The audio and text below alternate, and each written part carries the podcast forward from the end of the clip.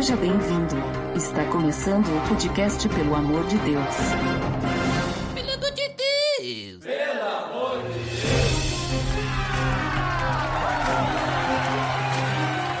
Tá no ar, podcast, pelo amor de Deus, eu sou Ed The Drummer e hoje nós vamos falar sobre um apologeta, Botega. Olha só, achei que a gente ia falar do Deus do Sol. Olha só, né, por causa que hoje estamos aqui para conversar sobre mais um personagem da Bíblia e nós vamos falar sobre Apolo. Tá beleza, Edson! Você está escutando o podcast do site pelamordedeus.org.br vai ao ar sempre nas sextas-feiras, a cada 21 dias. Inscreva-se no nosso feed para não perder nenhum episódio em pelamordedeus.org.br barra feed barra podcast ou pesquise nas plataformas e agregadores de podcast. Curta nossa fanpage em facebook.com oficial. Nos siga no Twitter através do arroba underline PADD. E também no Instagram oficial PADD. Ou entre em contato conosco através do e-mail contato arroba pelamordedeus.org.br.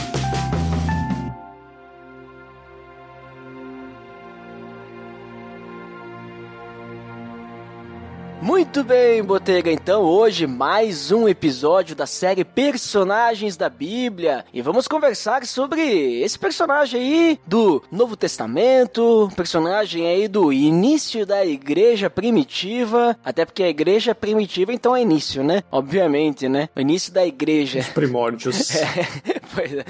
Mas é um personagem que não tem aí muita, muita coisa, né? Que nem o personagem que a gente conversou ali em outro episódio, né, Botega? Aquele personagem. Link no post. É isso aí, link no post. Que foi o Tomé, né? O Tomé, um apóstolo aí que também não tinha, não tinha muita, mu- muitos versículos, né? Mas ali a gente conseguiu então dar uma aprofundada aí no, no- na personagem. história do Tomé aí, né? O que, que aconteceu com ele e tudo mais, né? Estudar um pouquinho mais. Então, Botega, como sempre aí, né? Vamos falar sobre Apolo. Traga-nos aí o significado do nome no grego, no aramaico, no hebraico, no latim, no inglês, no espanhol, no francês, no tagamandapiano e também aí no indiano, sei lá, qual língua que eles falam lá. Não, é, esse não vai ter a versão aramaica ou, enfim, do Antigo Testamento, porque esse cara era um, era um grego, né? Olha então, ali, o nome dele vem de raízes gregas e Apolo, a gente provavelmente no Brasil, assim, é um nome, assim, meio conhecido, né? Não é uma palavra desconhecida, mas, por um lado, a gente pode pegar, digamos, a raiz de, de Apolo, que é Apolume, que pode significar a destruição ou destruir completamente algo, mas também Apolos pode significar algo de grande beleza. Então, tipo, né, tem essa dicotomia assim na palavra, mas Apolo também é um deus da mitologia grega, que ele é um dos deuses mais importantes e complexos deuses gregos, principalmente porque ele é também o deus da nação grega, digamos, o santo padroeiro do- dos gregos aí. E esse deus grego Apolo, ele é o filho de Zeus com Leto, que eu espero que seja uma mulher, né? Leto. Mas o nome é. parece Jared Leto. É a deusa do anoitecer, essa aí, a Leto. Opa. E aí ele, ele é o filho gêmeo, é filho gêmeo de Zeus com Leto, que com Artemis, né? Artemis é a irmã gêmea de Apolo, que é a deusa da caça. E esse deus tem várias habilidades. Ele, ele é o deus do arco e flecha, ele é o deus da música e da dança, é o deus da verdade e profecia, também da cura e da doença, e ele também é o do sol e da luz, da poesia e também outras, assim, né? Tem uma lista enorme de habilidades desse, desse deus, mas ele é sempre, assim, pintado como, digamos, o deus do sol, né? O deus da luz. Então, normalmente tu vai ver ele, assim, digamos, resplandecendo se tu for procurar no Google. Aham. É um bom deus pra escolher quando tu precisar comprar um deus, né? Esse é completo, né? Esse vem com tudo. tem, uma, tem uma boa filiação, né? Filho de, de, de Zeus ali, então, né? Tá um- bem ranqueado. Uhum. Uhum. Esse deus, eh, Botega, como ele é o deus do sol, né? É aquele que ia eh, guiando aquele, aquela carruagem, né? O carro do sol, né? Pelo céu. Que, ou seja, ele, é, ele era o responsável por fazer o sol nascer e depois, Isso. né? O sol se pôr, né? E manter o sol no céu, né? Acho que quem aí, né? É, é mais é mais antigo, né? É mais, né? Old school, é mais É. velho mesmo, né? Deve na casa lembrar. dos 30. Ou, é, ou não tão velho. Deve lembrar daquele desenho da Disney, o, o Hércules, né? As- como é que Sim. era o nome do, do desenho? Acho que Aventuras de Hércules, Hércules, sei lá o que era. Alguma coisa assim, é. É. Eu me lembro também. Ia falar a mesma coisa. Isso, e daí aparecia. ah, Tem, tem algum episódio que aparece o Deus Apolo, né? Com essa car- carruagem lá, né? Levando Isso. o sol de um lado pro outro, né? E também quando ele paga a carruagem, faz eh, barulhos de pneu cantando no asfalto, né? Porque, obviamente, né? A carruagem tá andando numa estrada invisível, né? Faz todo sentido fazer Ele barulho. tá, ele tá andando no, no domo da, da terra plana, né? é verdade, né? Aí é de asfalto transparente. Isso, é. Não, mas é isso aí mesmo. Então, esse deus Sol ali, né, o do Apolo, né, esse deus Apolo, esse, esse nome também, ele traz a ideia de espírito do calor, né, Botega também. Então, dá pra... Tem todo sentido com o que ele faz, com tudo que tu falou ali, né, sobre que ele fazia, mas, né, acho que no caso do Apolo da Bíblia, acho que ele não é um deus, né, ele é só um homem normal, né, um, um rapaz latino-americano vivendo lá na Europa, lá, né, no Oriente, sei lá, na Europa também não, né, vai ser, Ainda não, é, ainda na não. África ali, né, no Oriente Médio, nem lembro ali que, que lugar que ele tá, qual é o continente, né, porque dependendo ali o momento da história, né, realmente, ele viveu, acho que em três continentes ali, se a gente for ver isso, né? ele vai pra um lado pro outro, né, porque, Sim, porque- tipo, ele, come, ele, ele, ele começa onde, né, Botega? Alexandria no Egito, isso aí é África, né? Alexandria é Egito, né? Então ele é um jovem de origem judaica de Alexandria. E é interessante essa época porque a gente tem a época da helenização, né? Então, a- digamos, o povo grego, né, conquistou toda essa área aí ao redor. Então, onde as pessoas podiam ter as, as cidades, continuar vivendo do jeito que vivia, mas eles impunham alguns, algumas coisas gregas que, inclusive, é a, língua- a língua, né? E é por isso que o Novo Testamento é todo escrito em grego, por causa dessa helenização. E Apolo vem dessa cidade de Alexandria, né? Que ele viveu ali no primeiro século. E também, e é bastante importante a Alexandria e os judeus que viviam na, naquela, naquela região ali, que é no Egito, né? Porque eles fizeram parte junto da, da fundação da cidade, que foi fundado por ninguém mais, ninguém menos do que Alexandre o Grande, né? Em 332 a.C. E que ele criou essa cidade logo depois do, do- da conquista do Egito dos persas, né? Então os persas eram, ah, digamos, a grande potência que estava ali antes, aí foi conquistado por Alexandre o Grande, e aí começou a helenização ali desse ponto, e ele foi criando essas cidades de Alexandria onde ele passava, e essa é uma das mais importantes, né? Ali é onde a gente vai ter uma das, das sete maravilhas do mundo antigo, né, que é o farol de Alexandria. E os judeus ali naquele período onde que de onde Apolo veio, era um período bastante próspero para os judeus, principalmente porque esse período aí é chamado de Reino Ptolomaico, né, que ele vai desde esse período quando Alexandre o Grande tinha conquistado aí o Egito até o século III, onde tem a morte da Cleópatra VII e a conquista do Egito pelos romanos, né? Então daí vem a nova grande potência, né? Que deixa de ser os, ah, ali os helenizados para ser os romanos. E durante esse período, então, os judeus tiveram até uma área separada da cidade para eles, onde que eles tinham uma grande influência política e financeira também. Então eles eles tinham, tipo, eles ajudavam bastante na questão de serem agiotas, né? A gente pode pensar no típico judeu, né? Sendo agiota, comerciante, e eles também cuidavam da alfândega do porto. E eles tinham até uma área da cidade só para eles, que era chamada de Delta, né? Então tinha, tipo, digamos, uns quadrantes ali, esse é o quadrante Delta. E eles criaram, tipo, uma etnarquia. Não sei se você já ouviu falar dessa palavra aí, mas é como se fosse um reinado da etnia judaica. Então, Olha ali. digamos, tu tem a monarquia, onde tu é reinado por um rei, né? E tu tem a etnarquia, que é reinado por um, pela etnia.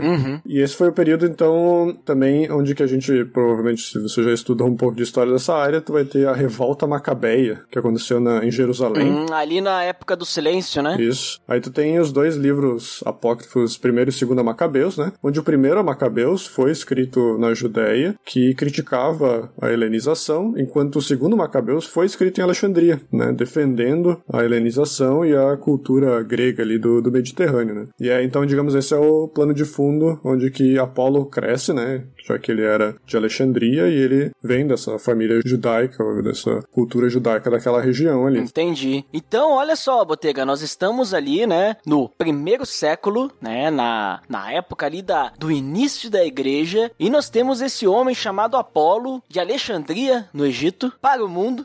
Para o mundo. é, que era um judeu, né, e um judeu ali que foi educado no judaísmo, aprendeu tudo, né, o que precisava, e era alguém que então conhecia, né, toda a parte da cultura, e a gente vai perceber que também ele conhecia algumas coisas a mais depois, né? Então, uhum. esse, esse é o panorama, né, histórico, cultural, né, o momento que estamos ali com Apolo, é nessa época, né? Talvez tu teria uma ideia para precisar um ano ali, Botega, alguma coisa assim, aproximada? De quando ele aparece na jogada? É, acho que, não sei, uns 50, 60 depois de Cristo, um pouquinho mais? Isso, é. é provavelmente 52 depois de Cristo, né, que ele é o momento em que ele tá ali em Éfeso e a gente começa a ouvir a história dele, então. Hum, certo.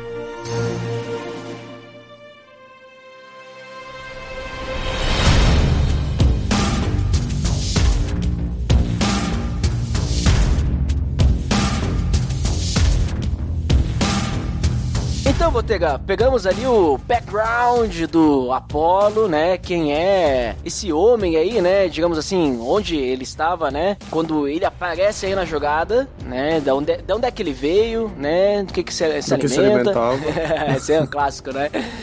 Mas vamos então contar a história de Apolo aí, pontos importantes na vida dele. Quando que Apolo aparece na Bíblia aí? O que acontece com ele aí, né, Botega? É, a gente não tem muitos, muitos versículos que contam a história dele. A gente tem esses trechos divididos em Atos dos Apóstolos e em 1 Coríntios, né? Onde o que, digamos, narra melhor a, história de Apolo é em Atos. A gente vai ver ali essa história entre os capítulos 18 e 19, onde a gente tem o final da segunda viagem de Paulo e o começo da terceira viagem de Paulo. Então é o momento onde que Paulo termina a segunda viagem em Éfeso e depois quando ele começa a terceira viagem ele volta de novo para Éfeso. Então Paulo e Apolo estão ali, digamos, se cruzando nessas áreas entre Éfeso e Corinto. Isso. Mas é interessante que nesse primeiro momento, né, eles não batem papo, né? Pelo menos a Bíblia não deixa claro isso, né? Eles não chegam a ter um relacionamento. Na verdade, Apolo vai aparecer e vai se relacionar com outras pessoas, né? Citou ali em Atos, o capítulo 18, a gente vai perceber que Apolo aparece na jogada ali, a gente descobre que ele era um homem culto, tinha grande conhecimento das escrituras, o mínimo que a gente espera de um judeu, né? Sim. Um judeu que, que veio de Alexandria, aonde nós tínhamos a biblioteca de Alexandria. Sim. Não sei se nessa época já tinha biblioteca, né? Vai saber, né? Mas não importa, mas ele chega ali, que nem tu comentou, Botega, em Éfeso, e a gente percebe então que ele era um homem fervoroso, né? E ele conhecia isso que é muito importante, Botega. Apolo, ele chega ali em Éfeso, ele já conhecia Jesus Cristo e ele chega lá pregando fervorosamente, falando para as pessoas, só que tem um problema, né? Tem um problema. Ele conhecia Jesus, né? Ele conhecia toda a lei. As escrituras quando fala ali, né, é que ele conhecia o Antigo Testamento que a gente tem hoje, né? Porque na época o Novo Sim. Testamento não estava escrito ainda, né? Então ele conhecia a lei lei e os profetas, né? E sabia sobre Jesus, mas ele não sabia toda, toda a verdade ainda, né? Ele sabia pela metade, né, Botega? É, essa era principalmente o, a principal discussão que tu vai ver os apóstolos uh, e, digamos, os primeiros cristãos a tentar converter os judeus é essa explicação do, da ligação entre o Messias que vai vir, com João Batista sendo a pessoa que abriu as portas, digamos, preparou a vinda do Messias, e também depois, então, dizendo, ah, Jesus Jesus era essa pessoa, entende? Jesus é o Cristo, Jesus é o Messias. Então, essa ligação, digamos, é que, digamos, é a forma que Paulo e outros apóstolos usavam para tentar converter esses judeus. Aí, claro, aí, digamos, a gente consegue ver que Apolo ouviu essa mensagem e se converteu ao, digamos, pré-cristianismo. E só que ele não teve nenhum contato com os apóstolos ou com alguém treinado pelos apóstolos para entender esse segundo passo, porque existem outras coisas que precisam ser aprendidas, né, depois uh, que você se converte, que não é muito mencionado no Antigo Testamento. Né? Tem questões como a morte e a ressurreição de Cristo, tu tem outros pontos ali que a gente vai ver que ele vai ser ensinado com o tempo, né? Mas nesse primeiro momento, o pessoal de Éfeso vê ele como um, um judeu convertido, como um judeu que, que tinha realmente entendido essa, digamos, que o Messias realmente já veio, ele não era um judeu que estava ainda esperando a volta do Messias. Então, então tipo, para a igreja de Éfeso ali, ele teve bastante visibilidade, né? Uhum. E aí, Botega, então ele só conhecia o batismo de João, João Batista, né? Aquele que veio para anunciar a vinda do Messias e a diferença do batismo de João pro batismo o de. Que comia gafanhotos. Isso. Inclusive, né, Botega? Temos um episódio aí sobre João Batista. Link no post. Link no post. E Botega, olha só, que interessante aí. A diferença do batismo de João é que era um batismo de arrependimento, né? Então tu simplesmente declarava que você estava arrependido da sua vida para a vinda do Messias. Só que acho que que a gente falou, né? Ele entendeu pela metade ali as coisas, né? Porque ele conhecia Jesus, né? Ele cria em Jesus, mas ele ainda tava nesse negócio do arrependimento, né? Só que em Jesus não é simplesmente só se arrepender, né? Tu tem que crer que Jesus vai ser o seu Senhor e Salvador, né? E confessar isso. Então tem que dar um passo a mais. É que nem se Apolo ele tinha dado só o primeiro passo, faltavam os outros. Só que isso não hum. impediu ele de ir lá na sinagoga, né? Que na sinagoga, aquela época, o que era a sinagoga? A sinagoga era uma, uma reunião, né? Dos judeus aí, né? Uma assembleia de israelitas, né? De judeus, que quando eles foram pro exílio, né? Eles voltaram do exílio, não tinha mais templo. Então eles começaram a se reunir nas sinagogas, né? Para fazer suas reuniões e tudo mais. E aí eles permitiam que as pessoas pudessem, que estavam lá na, participando, pudessem levantar e falar, né? Ou, sei lá, no lugar que estavam. E Jesus fazia muito isso, né? A gente vê Jesus falando nas sinagogas. E aí, Apolo, ele, com toda a sua coragem, todo o seu fervor, ele falava na sinagoga. Só que ele falava, né, o um negócio pela metade. E tinha um casal ali que andou um bom tempo com Paulo, que começou a ouvir, opa, esse cara aí, ele tá no caminho, mas não ainda, né? E, e olha só que importante agora, a gente não vai falar sobre Priscila e Aquila, que é esse casal, mas olha que importante a atitude deles, Botega. Que em vez de Sim. criticarem Apolo, o que que eles fazem, Botega? O que que eles fazem, Botega, que mudou a vida de Apolo? É, é ali, é, essa, nesse momento, né, que eles estão, que tá ali, Apolo está sendo, digamos, ganhando sua visibilidade em Éfeso, né, é, é o, digamos, é o momento ali que tem Paulo na sua segunda viagem, e ele estava viajando com Priscila e Áquila, que eles estavam indo em direção à Síria, e eles tinham navegado de Corinto até Éfeso, onde que então Paulo deixa Priscila e Áquila ali, e Paulo continua a jornada dele, que depois ele vai voltar na terceira, na terceira viagem de volta para Éfeso. Mas ele deixa Priscila e Áquila ali, onde eles moraram por um tempo, né? E esse casal é um casal que dá para ver que tem um bom conhecimento já da, digamos, da no, do Novo Testamento, que estava ali junto com Paulo, então ele já tinha esse conhecimento que precisava ser, digamos, atualizado a Apolo. E como eles veem que Apolo realmente era uma pessoa que tinha, digamos, tinha essa vontade de pregar, tinha essa vontade de tentar converter os judeus, eles não foram ali tentar calar ele, dizer, ó, deixa que eu falo porque tu não sabe o que tá falando, ou tu tá falando meias verdades, ou o que tu tá é. tá falando é errado, alguma coisa tá assim. Tá esquecendo da morte e ressurreição de Jesus, tá deixando isso de lado. É, é, tu não sabe das coisas, a gente andou com Paulo, a gente sabe o que que é, tu não sabe o que tá falando.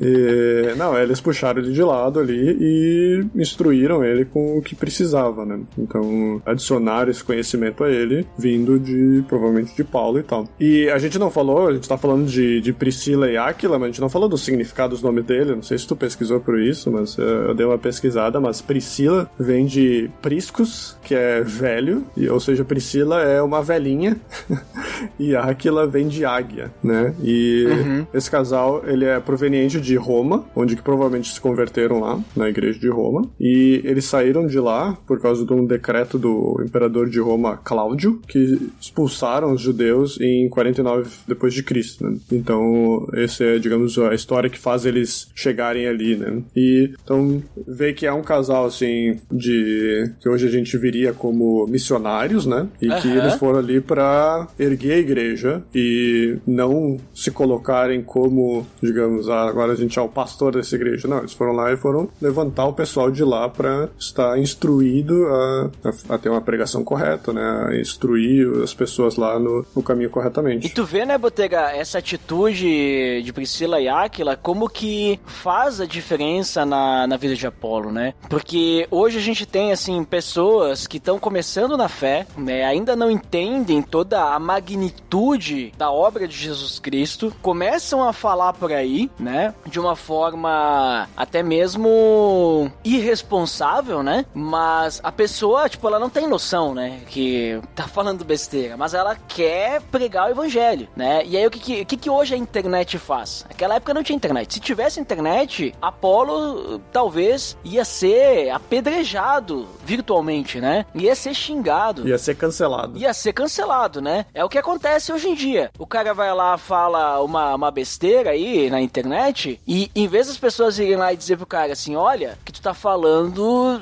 não tá certo. O certo é isso, né? Não, não. O pessoal vai lá falar: ah, esse cara não sei o que, tá tudo errado, tá pregando a heresia, isso e aquilo, né? Porque pegando Jesus, Apolo tava, tava sendo herege, né? Ali, tava falando coisa errada, né? Pensa só, tava falando meias verdades. Mas aí Priscila e Áquila foram muito sábios, né? E olha só que interessante também, né, Botega, que nem tu comentou, né? Priscila e Áquila, eles só puderam direcionar Apolo no caminho correto por causa que Paulo andou junto com eles dois um bom tempo. E Paulo só andou junto com eles dois porque eles deram morada para Paulo, né? Então, o- olha como que uma coisa leva a outra, né? Quando a gente anda junto com as pessoas, a gente capacita, depois a gente larga e essas pessoas vão capacitar outros, né? Então a gente tem Sim. que ter essa, essa visão de que a verdade, o evangelho, ele não pode ficar preso só na nossa cabeça pra gente ficar ali, sabe, guardando pra nós. A gente tem que levar adiante mesmo, né? Ensinar e tudo mais. E a gente tem que ser paciente com as pessoas novas e orientar. Claro, se Apolo tivesse sido orgulhoso e Priscila e Aquila fossem ensiná-lo e dissessem, não, não,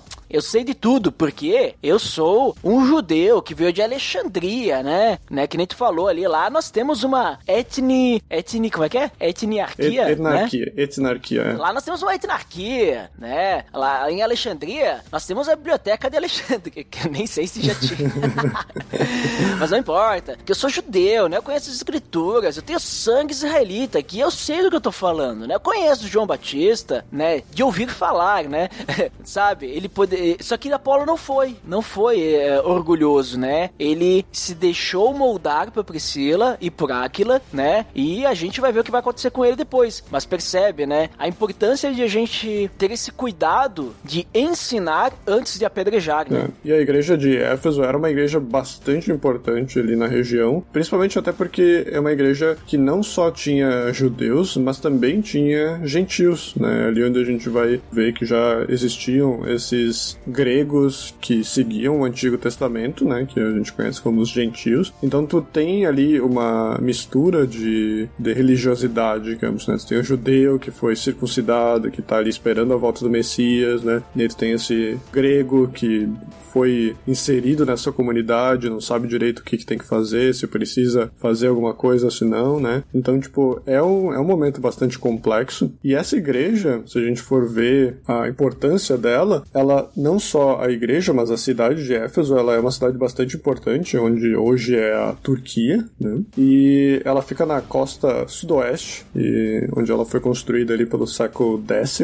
depois de Cristo, né? E perto ali de Éfeso fica o templo de Artemis, que é a, a deusa grega que a gente falou ali de da deusa da caça, que também é uma das sete maravilhas do mundo antigo. E Éfeso, se a gente for ver, ela é uma das igrejas citada no livro do Apocalipse como uma das igrejas da Ásia, né? E uhum. o que também se fala é que o Evangelho de João foi escrito em Éfeso e teve também vários concílios também ali na, na região, ali pelo século V. Então é uma cidade que já estava né, tendo bastante, digamos, sempre teve assim, essa, esse histórico, digamos, religioso da, da, dessa área, né? Então, e até tem uma lenda que fala que até Maria viveu ali. Maria, mãe de Jesus, né? Morou ali uh, nos seus últimos anos em Éfeso. Se tu for procurar isso no Google, vai ter até fotos de onde que possivelmente era a casa dela e tal. Justamente porque João, como escreveu o evangelho ali, e Jesus, antes de morrer, ele falou que pro João que ele tinha que cuidar de Maria, né? Então, a lenda é que ele levou ela junto quando ele foi ali morar em Éfeso. Então, uhum. assim, mostra, digamos, a, a, importância dessa cidade, né? Então, tipo, Apolo vindo ali, ele veio também com é, bastante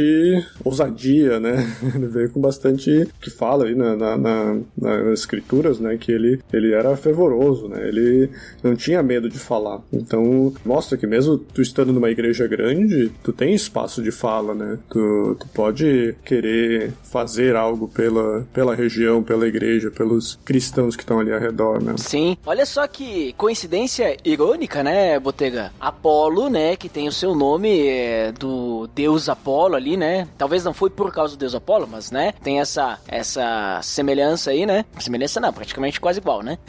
mas que era irmão de Artemis, né, ou Artemis, né, mas dependendo como é que você quer falar aí, era irmão de hum. Artemis na mitologia, né? Apolo foi para Éfeso, que era a cidade onde tinha uma das sete maravilhas do mundo, que era o templo de Artemis, e eles cultuavam muito ali, tinha muito essa questão aí, né? Esse grande desafio nessa cidade para conhecer as profundezas e magnitudes da morte, ressurreição e salvação de Jesus Cristo. Olha só. E não só isso, né? Outro ponto importante dos cristãos do primeiro século ali é a questão do Espírito Santo, né? Que é uma uhum. coisa que o pessoal falava lá, tipo, depois quando Paulo volta ali para Éfeso, se for ver né, na, no capítulo 19, Paulo fala com 12 homens ali de Éfeso e pede, ah, ok, vocês conheceram o batismo de João Batista, mas vocês foram batizados no Espírito Santo também? Vocês receberam o Espírito Santo? Aí eles disseram, não, a gente não sabe nada, a gente nem sabe que existe o Espírito Santo,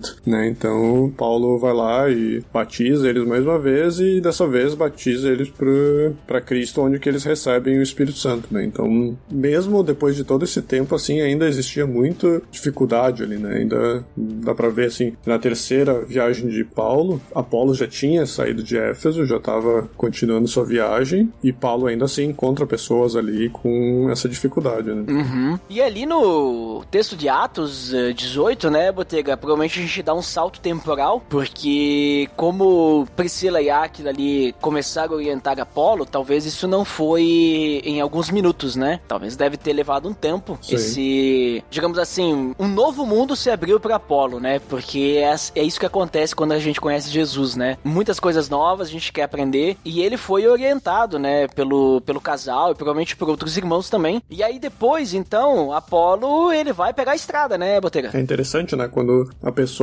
ouve as, as boas novas, ela quer falar para as pessoas, né? E ali na região, talvez ele já tinha feito a parte dele, e ele acha que é interessante ele ir percorrer a área da Acaia, onde que é o sul da Grécia ali, na, na parte que não é uma ilha, né, a parte do continente, que inclusive é onde que fica a igreja de Corinto, né, então uhum. quando ele fala que vai para a área de Acaia, provavelmente ele vai visitar ali a igreja de Corinto e essa área, que fica ao sul da área da Macedônia e também essa área de Acaia onde que tem a, a cidade de Atenas, né, então quando Apolo decide fazer essa jornada, até a própria igreja de Éfeso encoraja Apolo, então provavelmente, assim como um missionário resolve ir para um outro lugar, a igreja atual vai ajudar com, com o que pode. E ali ele fala que eles dão até uma carta de recomendação, que uh, hoje em dia funciona igual se você for ser transferido de igreja, né? De tu levar uma carta de recomendação da tua igreja atual dizendo que você é um cristão apto, né? E, e para quando ele chegasse numa outra igreja, eles saberem que Apolo não é um recém-convertido ou alguém que vai vir pregar algo errado, mas que ele vem com uma carta de, da igreja de Éfeso, que é uma igreja importante para talvez aí é, o que a gente imagina que seja a igreja de Corinto, então que para eles confiarem na, na, na, palavra de Apolo. Uhum. E Botega, só para comentar também, né? Quando Apolo então ele sai de, de Éfeso, né? A Bíblia fala ali em Atos, no capítulo 18, no versículo 28, no finalzinho, né? Que fala que ele sai, tá? E depois no versículo 1 do capítulo 19 ele vai para Corinto, mas ele diz que Apolo então ele refutava vigorosamente os judeus em debate público, né? No versículo 28 ali do capítulo 18, né? Provando pelas escrituras que Jesus é o Cristo. Então, por isso até no início lá aquela piadinha, né, do Apolo, né? Apologeta, né? Que vem desse, dessa ideia da apologética, né? Da, que é a defesa da fé, né? Tipo, tu defender a tua fé contra outros ensinos falsos, né? Outros ensinos diferentes, né? Porque, sei lá, os ensinos dos judeus, vou chamar de falso aqui, daqui a pouco vai ser complicado, né? Mas de certa forma também o Apolo, ele tava, né, exercendo essa defesa da fé perante os judeus, né, para defender através das escrituras que Jesus era o Cristo. Então a gente vê essa grande mudança, né, de Apolo entendendo a verdade, reconhecendo e conhecendo, né, a Cristo e agora então defendendo Jesus Cristo perante as escrituras. Né? Sim. E olha só, né, Botega, então ele vai sair de Éfeso, ele vai para a região da Caia, ele vai para Corinto e Paulo já não estava mais em Corinto, né? Porque tu comentou que a Paulo ele estava sempre, né, viajando de um lado pro outro, ele faz outra viagem para Éfeso e tudo mais, né? Isso. E então assim, Paulo, ele esteve em Corinto e fundou a igreja lá, né? Ele começou o trabalho lá. Apolo ele chega em Corinto, né? E ele da mesma forma, né, que ele estava na sinagoga em Éfeso, Apolo vai lá, eu vou, né, tenho que falar as boas novas, né? Essa ânsia, né, de propagar o evangelho, né? Essa urgência, né, de falar para as pessoas as boas novas, né? Só que isso começa a gerar alguns problemas, porque assim, Paulo, né, ele foi lá, começou o trabalho e Apolo, ele era um homem assim que, como a gente vê mesmo antes, né, de entender a profundidade da mensagem do evangelho, ele já era um pregador assim fervoroso, um pregador muito bom, né? Então Sim. ele já era alguém que era ouvido pelas pessoas com autoridade. E agora ele tinha todas as ferramentas, ele tinha todas as armas. Agora ele estava preparado mesmo, com toda a armadura do cristão ali e tudo mais, né? Então agora ele estava pronto para a batalha. E da mesma forma, o dom que Deus deu para ele, ele estava usando, né? Só que uhum. as pessoas, né, os, os homens humanos, né, eles, eles não sabem separar muito bem as coisas, né, Botega? O que que, que que vai rolar aí em Corinto aí que acaba tendo alguma situação aí que depois Paulo vai ter que corrigir, que não foi culpa de Apolo e nem de Paulo, na verdade, né? Vamos deixar isso bem claro. Depois a gente é. vai podemos comentar sobre isso, né? Sobre a relação isso. de Paulo e Apolo. Mas é, é, as pessoas aí, né, que são problemáticas, né, Boteco? É, isso a gente vai ver ali no, no começo da carta de 1 Coríntios, que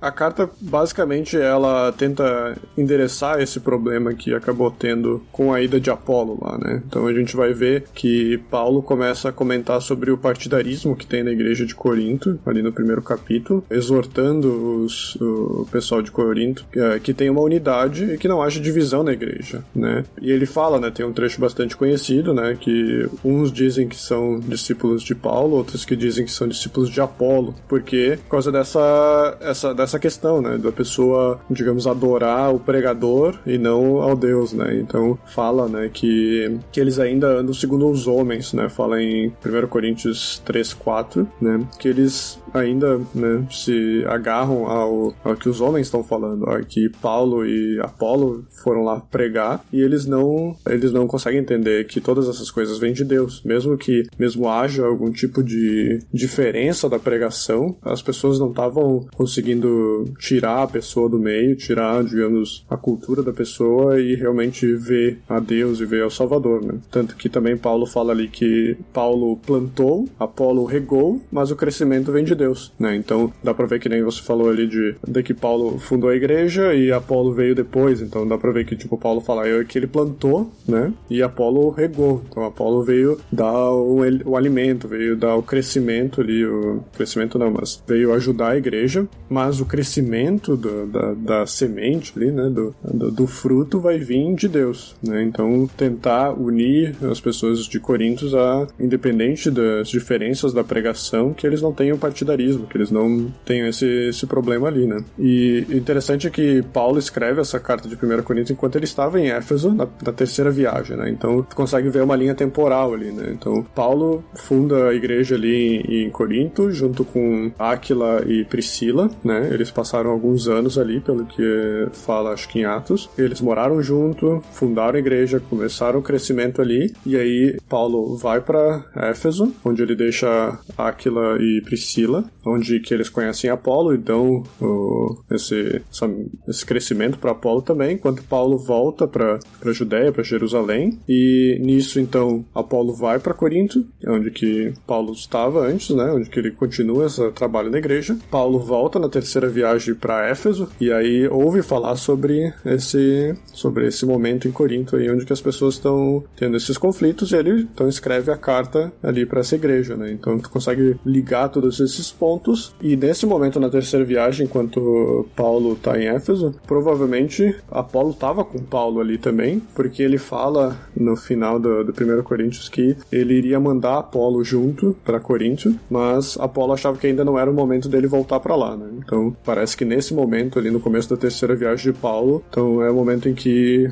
Apolo passa um tempo com Paulo também. Uhum. Sim, porque a gente percebe que é até interessante, né? A igreja de Corinto, quando Paulo saiu de Corinto, né? Ela ficou um tempo ali sem, sem ninguém, né? Aí Apolo chega lá, daqui a pouco a igreja pode ter dado uma murchada, né? Apolo Isso. chega lá, começa a ensinar, nossa, muitas coisas. Temos o nosso novo Paulo, né? Aí esse que é o problema das pessoas, né? Elas começam, em vez de olhar para Cristo, começam a olhar para a pessoa que tá ensinando, pro, pro líder, né? Então, esse é o grande problema que acontece em muitas igrejas. E aí troca o líder. Ah, não, eu preferia o fulano. Gosto mais do ciclano, né? Sendo que a mensagem que eles estão trazendo é a mesma. Percebe, né, Botega, que Paulo, em momento algum, quando ele escreve para a igreja de Corinto, dando essa puxada de orelha aí neles sobre essas divisões, em momento algum ele rejeita o que Apolo fez. Sim. Em momento algum ele diz: Ah, Apolo não devia ter ido aí mexer no que eu comecei, porque é a minha igreja e tal. Não, ele fala: Olha, Apolo, ele foi usado pelo mesmo Jesus Cristo que me usou para começar o trabalho aí, né? É o mesmo. E Deus é quem vai fazer as coisas acontecerem aí. Então Apolo foi só uma ferramenta. Não é a igreja de Paulo, a igreja de Apolo, né? Então pa Paulo ele é bem, bem enfático nisso. Olha, o problema aí são vocês.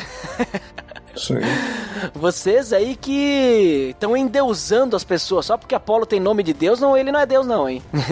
e também, é, tipo, mostra, Deus sempre levanta essas coisas justamente para mostrar o pecado da pessoa, né? Então, que nem no Garoto Rico, né, que Jesus fala que venda todas as tuas posses e me siga, né? Muita gente lê essa escritura e diz, ah, oh, nossa, eu preciso vender tudo para poder uh, seguir Jesus, né? Não, Jesus só tava falando isso porque sabia que o o homem rico tinha esse pecado. Esse era o problema do homem rico, né? Ah, e na, na igreja de Corinto também. Então, tipo, dá pra ver que Deus fez com que Apolo fosse lá para que realmente esse pecado do, do, do, pessoal de Corinto, em que eles estavam endeusando as pessoas, né? E que era, que é muito comum na, na, na, cultura grega, né? Tu ter vários deuses, então, tipo, vem o deus Apolo ali para eles pregar, eles, ah, esse é o nosso novo deus, alguma coisa assim, né? Então, realmente colocar na superfície, né? Trazer à tona esse pecado da, da igreja, né? Uhum. E eu quero citar aqui, Botega, um texto que Paulo fala em 1 Coríntios, capítulo 3, que ele fala bem, bem isso. Qual que é o propósito dele que de dar todo esse puxão de orelha, né? Ele diz assim, ó, capítulo 13 de 1 Coríntios, versículos 21 ao 23. Portanto, ninguém se glorie em homens, porque todas as coisas são de vocês. Seja Paulo, seja Apolo, seja Pedro. Já coloca Pedro na jogada aí, né? Um apóstolo, né? Bem conhecido. Pedro, hein? Seja o mundo, a vida, a morte, presente ou futuro. Tudo é de vocês. E vocês são de Cristo. E Cristo de Deus. Então, não coloquem, né? Em, em cima de homens. Mas é de Deus, sabe? É tudo de Deus. Né? No capítulo 4, versículo 6, ele também vai comentar sobre Apolo. Ele vai dizer: Apliquei essas coisas a mim, Apolo, por amor a vocês, para que aprendam de nós o que significa não ultrapassem o que está escrito, né? De ficar colocando coisa onde não deve, né? Assim, ninguém se orgulha a favor de um homem em detrimento de outro, né? A gente não pode, nas nossas igrejas, né? Tô, tô, tô puxando para nós hoje também, né? Querer achar que alguém é mais importante que o outro na igreja perante Deus, porque não é, né? Às vezes a, o pessoal fala assim: ah, quem é que vai, vai pregar hoje? Ah, é o fulano. Ah, não, eu gosto mais, eu gosto mais do outro outro, né? Eu gosto mais da pregação de Apolo, né? Quando Paulo vem falar, eu não gosto muito. Eu nem vou pra igreja hoje porque eu nem presto atenção nessa pessoa. É, eu não gosto. Paulo, ele é muito, sei lá, o jeito que ele fala, ou ele é muito duro nas palavras, ou ele é muito maçante. Não, Apolo é legal. Apolo faz piada quando fala, né?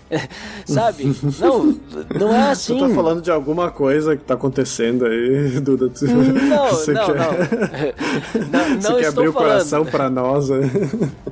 Não estou falando, mas eh, de alguma coisa que está acontecendo agora. Mas eu já ouvi, né? Eu já ouvi algumas pessoas falando assim: ah, eu não gosto muito da pregação do fulano, né? Eu gosto mais do outro, né? Ah, quando o outro fa fala, eu não quero perder, né? Eu disse: poxa vida, mas tu tá lá pra ouvir a, a palavra de Deus ou tu tá lá pra, sei lá, ouvir a pessoa, né? Se tu quer ouvir a pessoa, tipo, tem tanto pregador aí na, na internet aí, alguns com mensagens até duvidosas, né? Que estão lá, se tu quer ouvir alguém falando, né? Vai ouvir um, um palestrante, então, né? Sim. Pô, né? Tá lá pra ouvir a, a mensagem de Deus. E, e mais, as pessoas, elas também querem ir assistir cultos, né? Querem assistir celebrações. Eu quero ouvir uma mensagem que vai acalentar meu coração. Pra começar que a gente não tem que ir pra igreja pra ouvir algo. A gente tem que ir lá pra servir, né? Pra participar daquele momento, né? Então, as pessoas só querem consumir, né? E Paulo, ele tá dando essa essa deixa aí pro pessoal de Corinto aí, dizendo, gente, vocês estão com o foco errado. Não aprenderam nada. 20 anos de curso e não aprenderam 20 nada anos de curso. né? Não aprenderam ainda o que, que, que é a mensagem da salvação aí? Por favor, né? Siga o exemplo de Apolo aí. Priscila e Aquila foram lá, deram um puxão de orelha nele e falaram: Ó, é assim, Apolo, um cara ensinável aí. Um exemplo pra vocês aí, né? Pessoa inoxidável. A pessoa que tem brilho, né? Patráquio, geograficamente sensível.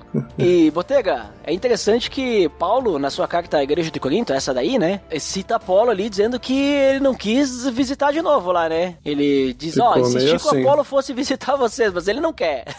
Não é o Não momento quer agora, ainda. não quer agora, né? É, não é o momento. Não sei qual que foi o motivo de Apolo, mas talvez ele tava querendo ter um pouco mais de, de tempo ali com Paulo, com Priscila e Áquila, talvez pra, né, aprender um pouco mais antes de voltar lá pra Coríntios e tentar ajudar eles, né? Uhum. Mas então, Botega, a gente percebe que Paulo, ele realmente reconhecia, né, o, o crescimento, o amadurecimento, né, a pessoa de Apolo, né, inclusive a gente vê uma outra citação dele, né, uma última citação que a gente tem na Bíblia de Paulo sobre Apolo, né, que a gente percebe ele recomendando a, Apolo, né, para outras pessoas, né. Ele fala lá em Tito, capítulo 3, versículo 13, né, ele fala pra Tito, né, providencie tudo que for necessário para a viagem de Zenas, o jurista, é uma outra pessoa, né, Zenas não, não é o Apolo, tá, e de Apolo, de modo que nada lhes falta. Então, Paulo, ele já tava, na sua carta a Tito, né, ele estava dizendo, ó, Apolo tá indo pra onde tu tá, Tito, que Tito tava em Creta, né, tava lá, outra, outro lugar agora, né, e então ele tava dizendo, ó, Apolo tá indo pra aí, pra ajudar vocês aí, né, e auxiliar Apolo, então a gente percebe que se Paulo não gostava e não considerava Apolo um,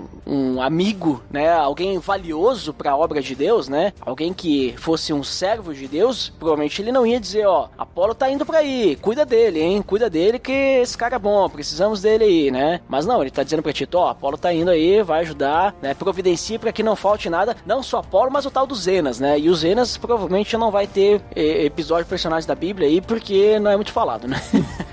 Só tem esse trecho aí. É, Zenas vai ficar só aí, né? Mas Zenas era um intérprete da lei. Isso aí também. tô brincando.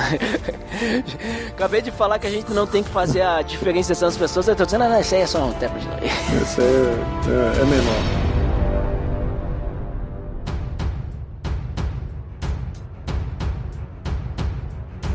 Então, Botega, depois aí de comentarmos sobre Apolo, o que, que a gente tem na Bíblia, né? Que nem tu comentou no início, não temos muita coisa, né? Bem escasso, né? Não temos muito, muitos trechos, né? Falando sobre Apolo, é bem enxuto mesmo. Depois disso, Botega, o que, que você finalmente considera aí? O que, que a gente aprende com Apolo? O que, que lições que podemos tirar de sua vida? Até algumas já comentamos, mas da sua consideração final aí, Botega, o que, que você pode nos dizer? É, a gente pode ver que mesmo com um, trecho bem curto, né? Poucas citações para esse personagem, mas mesmo assim a gente consegue já perceber alguns. Podemos sentir a caminhada do cristão, né? Nesse processo e com certeza de um cristão maduro que tem buscado crescer, né? Que é diferente de talvez muitos cristãos que, que só estão esquentando a, a cadeira na igreja, né? Mas a gente vê ali que Apolo começou a pregar, começou a instruir as pessoas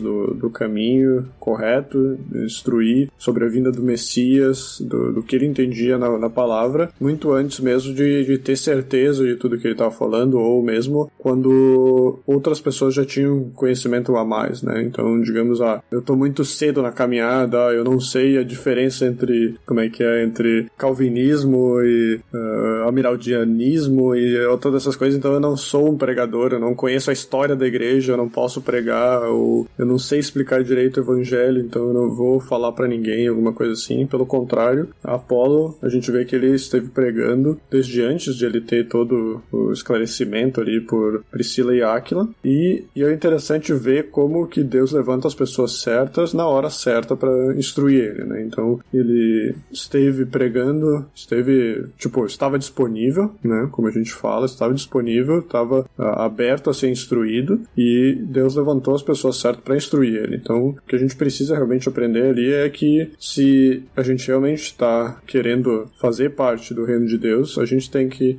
ter essas características, né? A gente tem que não ter medo, né? Pregar o evangelho sempre, mesmo que não pareça certo, mesmo que tenha medo do que está falando, né? E a gente pode até usar a palavra que Deus fala para Paulo em Atos 18, 9, né? Que ele fala para Paulo que ele não temas, mas que pelo contrário, que ele fale, né? E não cales, porque Deus está contigo. Então, essa é, digamos, algo que Paulo recebeu diretamente de Deus e eu acredito que Apolo também teve esse, esse incentivo, né? Ser cristão naquela época não era algo fácil. Né? Paulo fala que muitas vezes ele morreu, quase morreu uh, por causa do, do, do, evangelho. Priscila e Áquila também aparece ali, né? Que eles sofreram bastante. Então, tipo, nenhum deles foi parou o que estavam fazendo ou né, diminuiu, digamos, essa vontade de pregar o evangelho por medo de alguma dessas coisas, né? Mas tu vê ali depois em Tito que Apolo ainda continuou o seu ministério, né? Continuou pregando a palavra corretamente e aprendendo conforme ele caminhava. Então, estar disponível, estar ser ensinável, né? São pontos principais para um cristão. Muito bem, Botega. Muito obrigado aí por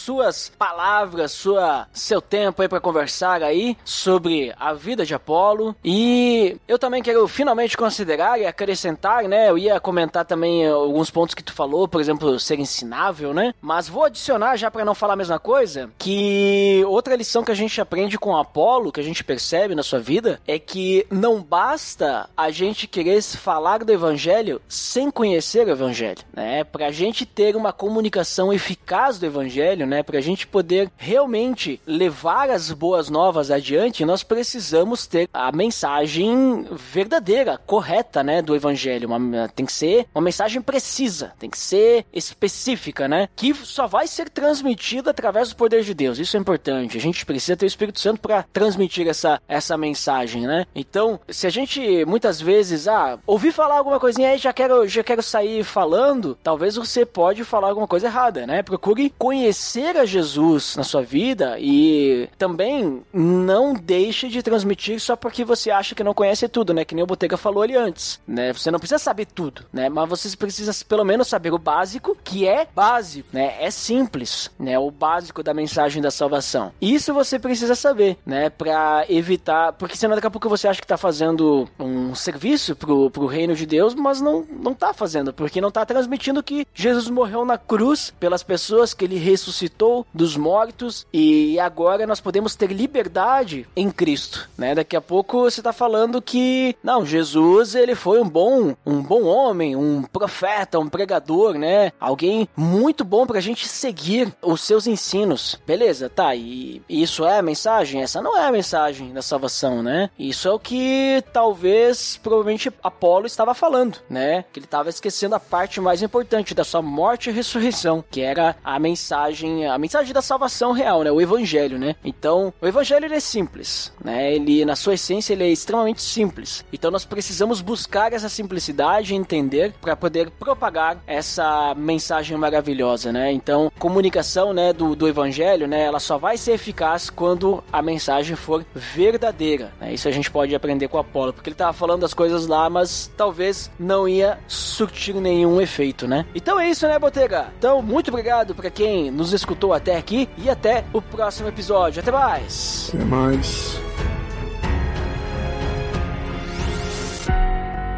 Pelo amor de Deus!